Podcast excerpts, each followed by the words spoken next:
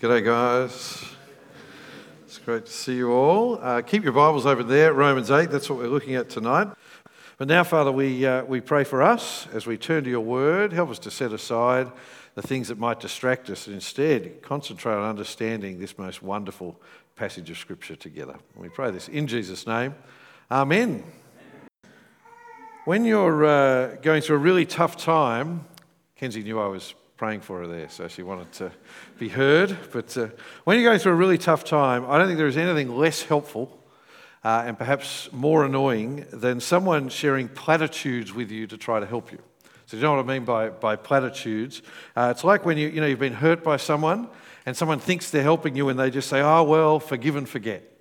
It's like, oh, well, I might get to that point, but at the moment I'm just struggling a bit. You know, or perhaps what goes around comes around as if, as if somehow the fact that something bad might happen to the person who's hurt you helps you uh, in this present situation. When something horrible happens to you and you're really down and someone says to you, Well, tomorrow's another day. It's like, yeah, but I'm struggling tonight. I'm, I'm not waiting for tomorrow. You know, as if somehow that's going to help you. Often I think we say things like that. And Christians do this. We, we, we say these platitudes, these sort of half truths, because it helps us cope rather than actually because we care about the other person. We're, we're uncomfortable with other people's pain. Uh, and so we feel we've got to say something, and so we, we say this sort of a thing. I looked up the definition of a platitude uh, on the online dictionary, and it said a platitude is a trite, meaningless, or prosaic statement often used as a thought terminating cliche aimed at quelling social, emotional, or cognitive unease. And I think that is true. Those, those little sayings we say, we say them to make ourselves more comfortable rather than to help the other person. Who were the, uh, if you know your Bibles, who were the platitude givers extraordinaire in the Bible? There's some famous ones. It was the three friends of Job. You know the story of Job? Job loses absolutely everything. He is sitting there in despair, but his three friends, rather than just coming and sitting with him and saying, This is terrible, and we don't know why it's happened, and we, we, we're just going to help you, we're just going to sit with you, they keep trying to give him answers. They keep trying to say to him, You know, oh, this is why it must have happened to you. You must have sinned, Job. It must be your fault. You know, they, they give these sort of half truths. They think they're being theological, but actually, they're just simplistic answers that don't help at all. Today we come to Romans chapter 8, verse 28. It's one of the most famous verses in the Bible. Turn to it now. Romans 8, 28. And at first glance, it might come across like one of those platitudes. Look with me. Verse 28 says, We know that all things work together for the good of those who love God, those who are called according to his purpose. Sadly, I, have seen Christians abbreviate that verse or sort of cut that verse down and turn it into a platitude, especially when they put it on posters with pictures of puppies and, and that sort of thing. And, and they seem to think it's just saying it will work out in the end for you if you're a Christian. Uh, or, or, God will make good things come out of the bad situation you're, you're facing. What, whatever doesn't kill you will make you stronger, is sort of how people take this verse. Uh, they are platitudes, but they are not what this verse is saying. This is not some trite verse to throw around to encourage someone who's struggling a bit. This is actually the most profound theological truth that we need to know if we are going to persevere as Christians. This is the most profound truth that you need to know if you are going to keep trusting Jesus through all the pain and all the struggle that will happen in this life.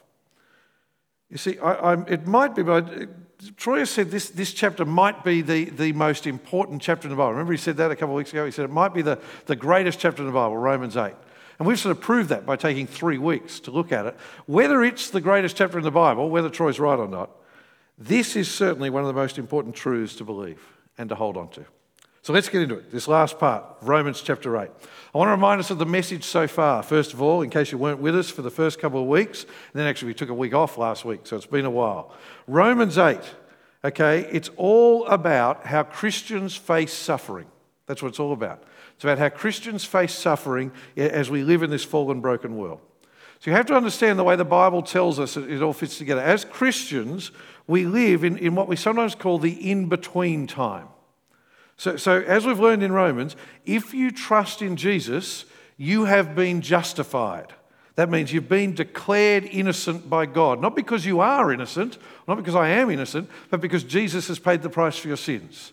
That has been the, the, the, repeated message of the first few chapters of Romans. God has declared you righteous, God has washed you clean. And so go to chapter 8, verse 1. Look at chapter 8, verse 1. It says, Therefore, no condemnation now exists for those in Christ Jesus. That's the message of the book of Romans in one verse. That is the wonderful news of the gospel. There is no condemnation for you if you are in Christ Jesus. But the thing is, Jesus has not returned yet. So that is true, but Jesus, eh, we're still living in this world. Jesus hasn't returned yet to bring in his kingdom once and for all. And so we still live in these fallen, sinful bodies. And so we know I'm justified. We know I trust in Jesus. I'm forgiven. I've been washed clean but I still struggle and I still fail and I still sin. That's the reality of the Christian life. We live in this in between time. More than that, though, we live in this broken world that still bears all the consequences of sin. There is still hurt in our world. There is still pain in our world. There is still suffering in our world. And there is still sin in our world. And there's still death in our world. And so the Apostle Paul tells us in Romans chapter 8, in one sense, it's not an uplifting message. He tells us we will suffer in this life. See, he doesn't want you to be put off. He doesn't want you to think that following Jesus means you can live a life without pain and suffering. Because then when you face pain and suffering, you'll think there's something wrong with Jesus. You'll think there's something wrong with your faith. He doesn't paint a rose colored picture of what life looks like. He says suffering will be a part of this life until Christ returns. So the question he wants to help us with is well, then, how are you going to persevere in your faith? How are you going to keep trusting Jesus in the face of those struggles, in the face of those pains? And the answer Romans chapter 8 keeps giving us is this you will keep trusting Jesus if you remember what you're looking forward to. So, do you remember verse 18? Go to verse 18 that Troy shared with us a couple of weeks ago. Look at it again. It says, For I consider that the sufferings of this present time are not worth comparing with the glory that is going to be revealed to us. He's saying, whatever sufferings we face in this life, they are not worth comparing to how wonderful it will be when Christ returns. They will not compare to what you will receive as someone who loves Jesus when he returns. Now, here's the thing if I say that to you, there is a real danger that it will come across as a platitude, like I was saying before. Because frankly, I have not suffered very much in my life. There, are people in our church who have been through suffering I cannot even comprehend. There are people who have been through things I, I can't even uh, begin to understand it. So you might say, oh, you can say that, Phil, but if, if you experience what I've experienced, you wouldn't say that. But here's the thing it's not me saying it. First of all, it's the Word of God. And so it's Jesus who has experienced suffering beyond anything we have ever experienced, but also it's the Apostle Paul. And he knew suffering. If you've read the book of Acts, the Apostle Paul in his life had rocks thrown at his head all the time. Basically, every town he went into, he got run out of town by people trying to kill him. And one occasion, he had to be lowered in a basket out of a window in the wall because they were trying to kill him. He was totally rejected by his own people. Then, even his Christian friends turned on him at different points. He's thrown into jail over and over again just for preaching the gospel, and yet he could say, Whatever I've suffered, not worth comparing to the glory I will see and know when Christ returns. So his point is, it's worth it. It's worth it. Keep trusting Jesus no matter what happens. And so, as we come to this last part of the chapter, we come to the next key point that the Apostle Paul is making for us about how to deal with difficulties in this life, how to deal with suffering. Now, it's really important, and so I keep stressing this. He does not offer the hope that suffering will go away in this life. There, there is a perverted form of the Christian gospel that gets preached that says if you believe in Jesus, God will, will fix all your problems in this life. That is not the gospel of the Bible. Paul says, Your suffering may never end in this life. And if you think about it, Paul never got out of prison in Rome. He was put to death in prison in Rome. So he, he, Paul says, Your sickness may never be alleviated. He says that relational issue that you're struggling with may never be resolved. Whatever the suffering, it may not actually finish. Often in God's grace, He answers our prayers and it does end, but He doesn't promise it. And on the other side, God doesn't promise that your career will be fulfilling and that, that your goals will be met. He doesn't promise that you will have a charmed life. But what does He promise in verse 28? It's not even that God will make good things happen out of bad things, though He often does. God promises that whatever happens, He is working to bring about the greatest good for you that there could ever be. That's what he promises. He promises that he will bring you to glory. He promises that he will bring you home into his kingdom, that you will not miss out. And that is a far greater promise than any other promise anyone could ever give you. So let's think about this promise together, what I've called the greatest promise. Come to verses 28 to 30 now. Now, first of all, look at verses 28 to 30. Who is the promise to? You see it there? It's to those who love God. Now, God does not promise good for people who reject Him. God doesn't promise good for people who ignore Him. You, see, you could cure cancer. You could give all your money to the poor. You, you could be the best person since whoever you think is the best person. If you do not love God, it is all for nothing. And what does that look like? What does it look like to love God? Or it's someone who listens to him and puts their trust in his son, the Lord Jesus. And so it's for that person that God makes this promise. This is a promise for Christians. If you're not a Christian and you're here tonight, I want you to become a Christian. I want you to put your trust in Jesus so that this promise is for you.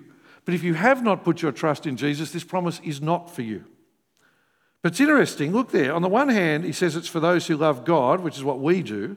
But then in the same breath, he says it's for those who are called according to his purpose. This is that great truth of Scripture that you come to understand when you become a Christian. When you become a Christian, you decided to do that. When you became a Christian, you put your faith in Jesus. But then once you become a Christian, you realize that actually God was drawing you to Him. I love how Christopher Ash puts this in his commentary. It'll come from the screen. Look with me he says this He says, The entrance to the Christian life is like an archway. As we approach from the outside, we see the open invitation Come to me, all who labour and are heavy laden. But after we enter, we look back and see over the inside the words chosen from before the foundation of the world. If we go to the next one, both are equally true. All are invited to come, but those who come learn later that their coming and their subsequent perseverance are entirely by the grace of God. So you need to understand that, that is what it is to be a Christian, and that is who this promise is for. We love God, we follow Jesus, but that's because God first called us. And so that takes us to the content of this promise. What does God promise us? Basically, He promises us that if He has started His work in you, He is going to finish it. Next to my bed is a pile of about 10 books. Sometimes it gets to 20, sometimes it's a bit lower. Several of them have a bookmark at various points. Sometimes it's at page 5, sometimes page 100, sometimes page 400 if it's a really long book. What that bookmark signifies is the point where I got bored with the book, or where someone gave me another book that looked a bit more exciting, and I started to read that book. And so there's all these books there. When I was going to say when I clean, but truthfully, when Victoria cleans, uh, she'll often pile them up in the hope I'll put them back on the bookshelf. And that just starts me reading them again for a few pages, and the bookmark moves a little bit. You see, that is not God with you. God is not like that with us. If you are a Christian, God has started a work in you and He promises to finish it. And here's the amazing thing God actually started that work in you before the creation of the world.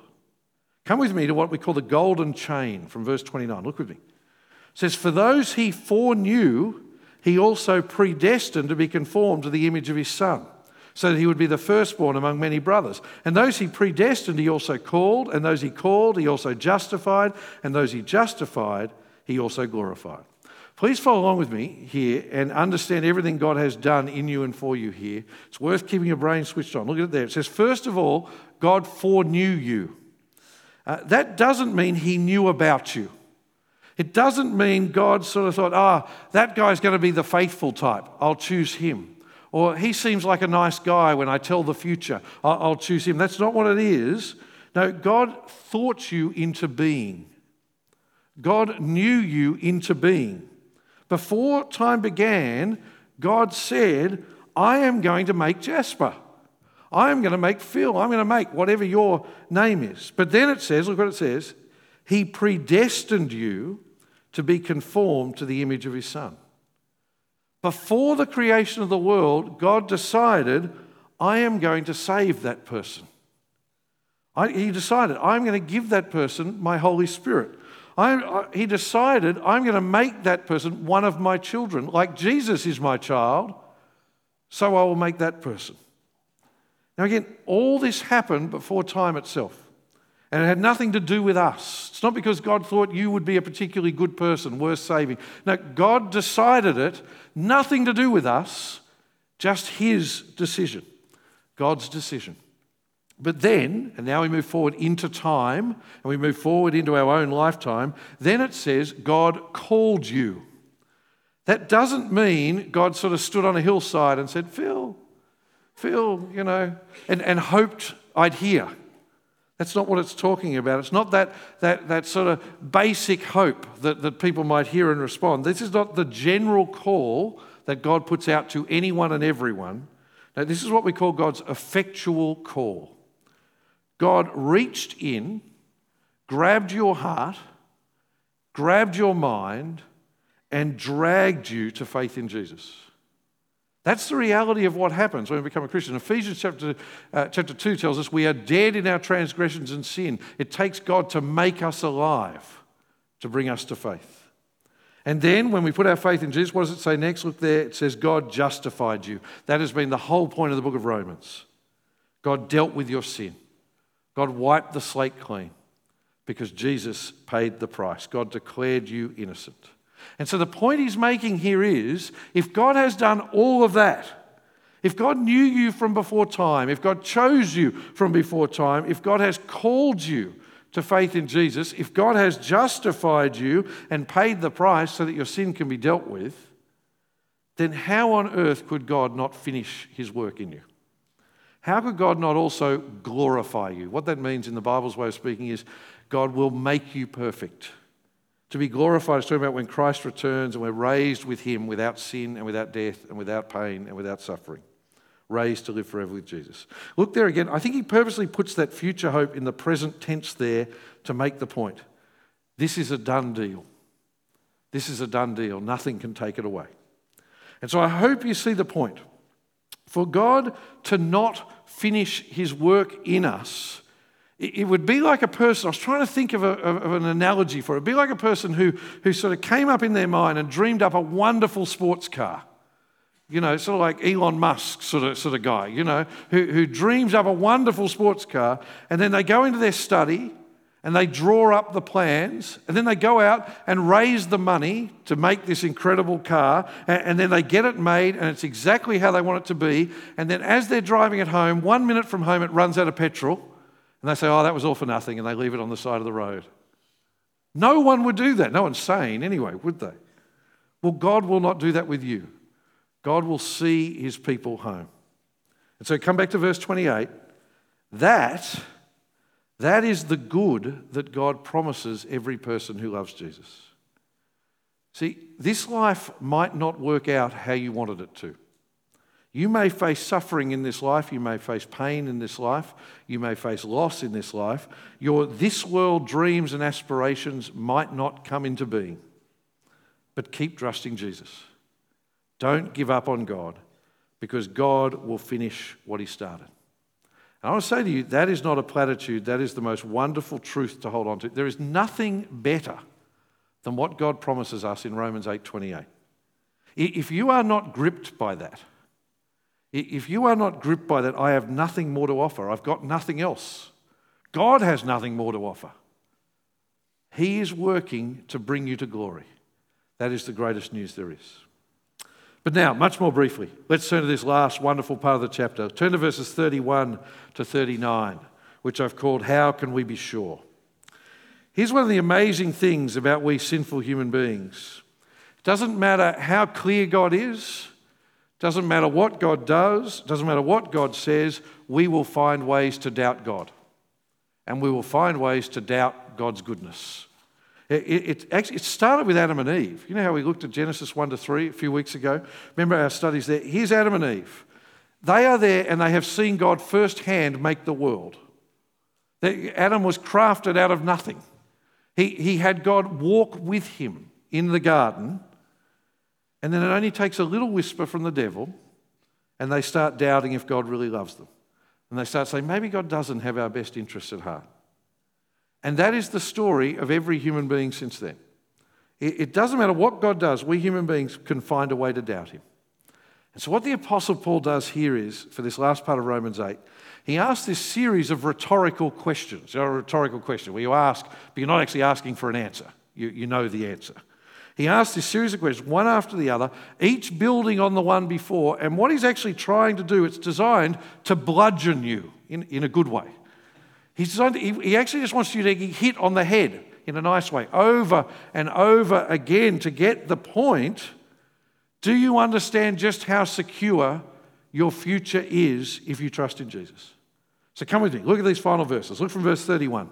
He says, What then are we to say about these things? If God is for us, who is against us? Do you see the point? If the God who made the universe with a word is for you, who or what else do you have to worry about? Again, I tried to come up with like a, an analogy for this. I thought maybe if, you could say if the President of the United States is for you, then who could be against you? But these days we, don't, we seem to not particularly respect the President of the United States very much, whoever it is. If you are best mates at school with the six foot six rugby captain, what do you have to worry about in the playground? You know, that, that's sort of the, the point of it, except generally the six foot six rugby captain is not the nicest bloke. So the analogies don't work. They don't make the point because we can't comprehend the truth about God that He is all powerful and yet all good. And that's why no analogy works. See, look at verse 32. It says, God did not even spare His own Son but offered him up for us all. How will he not also with him grant us everything? See what it's saying? It's saying if God has already done the most costly, loving thing possible to do, if God has already loved you by sending his son to die for you, to take the punishment that we deserve for our sin, how on earth, if God has done that, how on earth could we ever doubt that he will not finish his work in us? How could we ever doubt that God does not have our eternal good in mind? But someone might say, What about my own sin? Someone say, I know, I know that, but I know that I still sin, and so sometimes my own heart makes me ask, Can God really love me? Can God really forgive me? Sometimes the devil whispers in my ear, You're not good enough for God, as if you're really a Christian. Well, look at verse 33. It says, Who can bring an accusation against God's elect? God is the one who justifies. Who is the one who condemns? So he's saying, if, if God has chosen you and God has declared you righteous, right with Him, what does it matter what your silly mind says? What, what does it matter what the devil says? It's like that old song that the Christian kids and the Simpsons used to sing. You know, the one, if the, if the devil doesn't like it, he can sit on attack. That is wonderful theology. The Simpsons often had wonderful theology. It, it's absolutely right. The devil can do nothing. Just tell him to get lost. God is for you. If God says, and He's the one who judges, if God says, I've forgiven you, if God says there is no condemnation for you if you're in Christ Jesus, who else can accuse you? And more than that, who else do you have in your corner, so to speak? Look at the rest of verse 34. It says, Christ Jesus is the one who died, but even more has been raised. He also is at the right hand of God and intercedes for us. You have Jesus who died for your sin, Jesus who defeated death. He is there in the heavens arguing your case. Who on earth do we possibly have to fear if you have Jesus on your side? So that brings us to the climax of the chapter, the climax of the book of Romans, really. Come to verse 35. And it says, Who, or for that matter, what, can separate us from the love of Christ? It's a serious question. Saying, is there anyone or anything that can separate you from the love of Christ? And so he lists things out. Look there. He says, Can affliction or anguish or persecution or famine or nakedness or danger or sword? They're all things Paul faced, by the way. All of those things can hurt you a lot, can't they? They can even take your life away. They can even kill you, but they cannot take away what is most important. They cannot take away what God has in store for you beyond this world. They cannot separate you from the love of Christ. And so we can handle anything this world throws at us. Look at verse 37. It says, No, in all these things we are more than victorious through him who loved us. Where it says there, we are more than victorious, literally it's we are super conquerors. I like that more. I love that word, super conquerors. It doesn't mean we win fights because we turn the other cheek, remember? No, it means we will persevere. We will keep trusting Jesus. Nothing can take that away. We will keep trusting Jesus. You see, you might think all those things might conspire to destroy faith, but no, the person who knows Jesus, the person who's been chosen by God, can withstand any of those things through faith in Christ. And so we get to the final part, verse 38. It says, For I am persuaded that not even death or life, angels or rulers, things present or things to come, hostile powers, height or depth, or any other created thing will have the power to separate us from the love of God that is in Christ Jesus our Lord. The point of that list is not to be exhaustive. The, the point of that list is not inviting you to think of something is left out that can separate you from the love of God. The point is, whatever you can think of, it can't do it. Doesn't matter how low you get, doesn't matter how high you get, doesn't matter how far that way you get, doesn't matter how far that way you get. It doesn't matter whether it's angels and demons or, or, or earthly authorities. None of them can separate you from the love of God. Death, what do you care? You have to be with Christ forever. Whatever life throws at you, you have Jesus. The devil has got nothing. That's his point. Nothing can separate you from the love of God that is in Christ Jesus our Lord. That is no platitude. That is the greatest truth anyone can know. And so I pray that you know it. That's my prayer for you. My prayer for you is that you know that truth and that you cherish it, that you hold on to it, that it gives you what we call as Christians assurance, that you realize God has done it all. I just trust in Jesus and God will see me through.